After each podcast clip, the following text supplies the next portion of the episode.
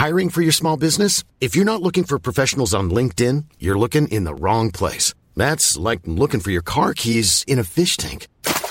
LinkedIn helps you hire professionals you can't find anywhere else, even those who aren't actively searching for a new job but might be open to the perfect role. In a given month, over seventy percent of LinkedIn users don't even visit other leading job sites. So start looking in the right place. With LinkedIn, you can hire professionals like a professional. Post your free job on linkedin dot com slash people today.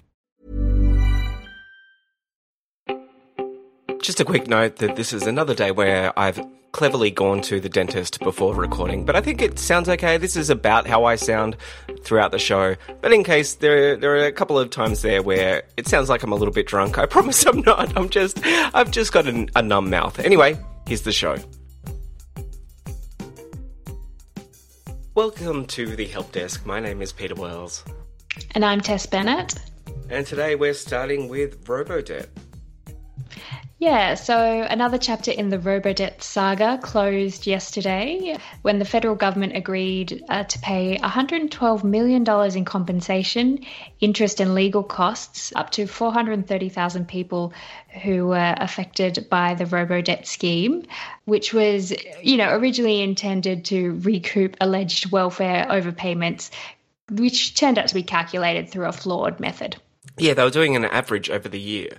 So you could earn a couple of extra bucks here and there, and suddenly you'd be slammed. They, they, they would calculate that over the entire year, thinking that's what you owed, and then, yeah, you suddenly got a debt. And so the class uh, action has been settled. Uh, it doesn't really seem like anyone has owned up uh, mm. and has taken responsibility as yet. No. No, there were two ministers responsible, uh, the same two ministers who appeared on Four Corners last week, actually. But uh, they have, neither of them have decided to take any responsibility for this program. I assume we'll eventually hear that it was uh, up to some nameless public servant. Mm-hmm. Or we can uh, try to blame the computer. Mm, mm. I liked some of the uh, tweets I saw yesterday was uh, Ariel Bogle, who is an, a former A B C reporter, said, I wonder if this is the biggest ever settlement related to government by algorithm. And I love that phrase, government by algorithm, because that's kind of what it was, wasn't it? I mean, there's algorithms in all sorts of things, and I do think government by algorithm still defers a little bit of responsibility, or too much responsibility, to the to the machine. Yeah. Yeah, I guess you're right. Yeah, it's, and it's also interesting that these kind of these kind of schemes like Robodebt only ever go after people on welfare. You don't see this uh, this same kind of automation happening on the tax side of things. No, and I've got this real sense that uh, Centrelink hasn't actually learnt, or that lessons haven't been learnt from this. I feel like, you know, I dealt with Centrelink a little bit this year, and I'm thinking with JobKeeper, JobSeeker, that there's just, I've just got this horrible feeling that there's a Robodebt two point oh eighteen months away, around the corner. Oh, God, that would be so scary, because there are so many people on uh, JobKeeper down here. Anyway, moving on, uh, GitHub has brought back youtube D L. The world's largest code repo has reinstated youtube D L. If you can't remember what that is, a quick reminder, youtube D L is an open source tool that allows users to download video from popular video streaming services such as A B C iView, S B S On Demand, and of course YouTube, hence the name. Sorry. Yeah, I'm quite su- I'm quite surprised by this sort of backflip. It seemed like a very firm decision at the time. It really did, and it seemed like one that didn't have much nuance either. The the tool exactly there to download stuff, which you're not really supposed to do as part of the terms of service of YouTube.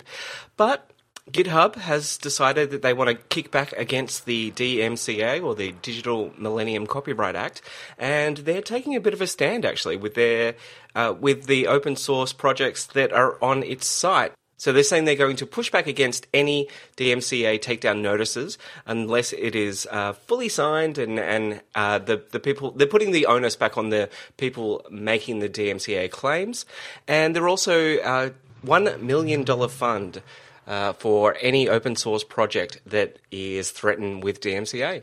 Really weird, because Microsoft are the people who now own GitHub, so this is a kind of, this is a move that may not be something you would expect from Microsoft. No, not at all. And sticking with big tech, uh, Big Sur is bricking two thousand thirteen and two thousand fourteen MacBook Pros. Peter, what's going on? Yeah, so Big Sur, uh, just it's just a small group of machines so far identified, but uh, a bunch of people on the Mac Rumors forum and also on Reddit and Apple Support Communities are saying that Big Sur is making their uh, two thousand thirteen and two thousand fourteen MacBook Pros.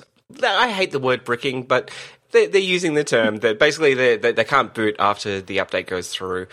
Anyway, it does look like it's only affecting two thousand thirteen and fourteen, specifically thirteen-inch MacBook Pros, which I know is a, a, a strange thing to kind of pass, but that is uh, the affected machines.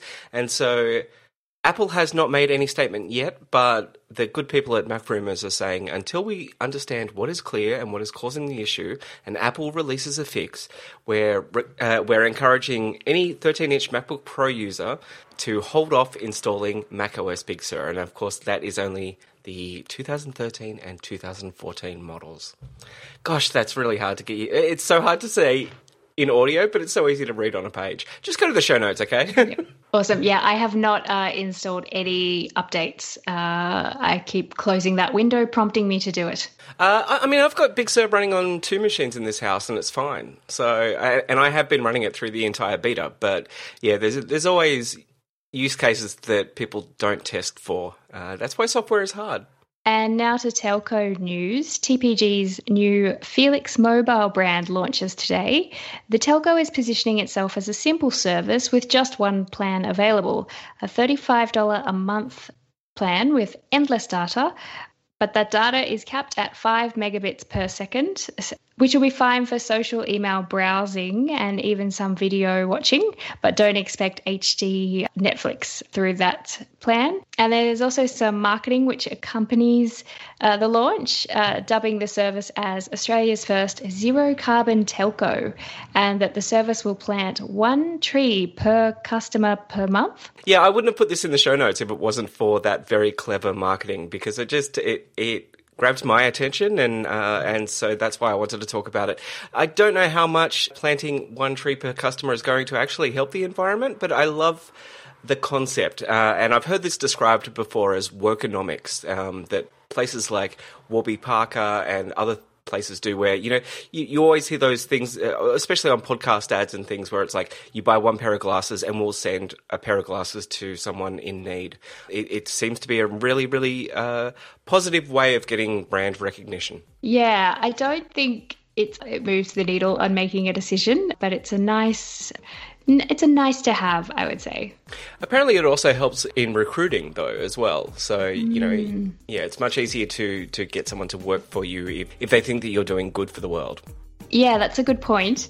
And also, if you get more trees, the more loyal you are. So, you know, it gives you an incentive to, to stick around and get a new tree planted for you every month. Yeah, I wonder if you get like one of those little uh, adopt a tree uh, letters in the mail telling you, you know, how mm. your tree's doing. Anyway, that's all we have time for today. You've got another conference to run back to, Tess, so get on to that.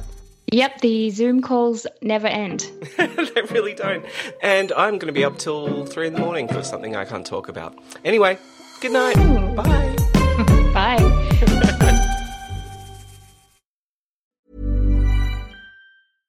Imagine the softest sheets you've ever felt. Now imagine them getting even softer over time. That's what you'll feel with Bowl and Branch's organic cotton sheets. In a recent customer survey, ninety-six percent replied that Bowl and Branch sheets get softer with every wash. Start getting your best night's sleep in these sheets that get softer and softer for years to come. Try their sheets with a thirty-night guarantee. Plus, get fifteen percent off your first order at bowl and branch dot com. Code BUTTERY. Exclusions apply. See site for details.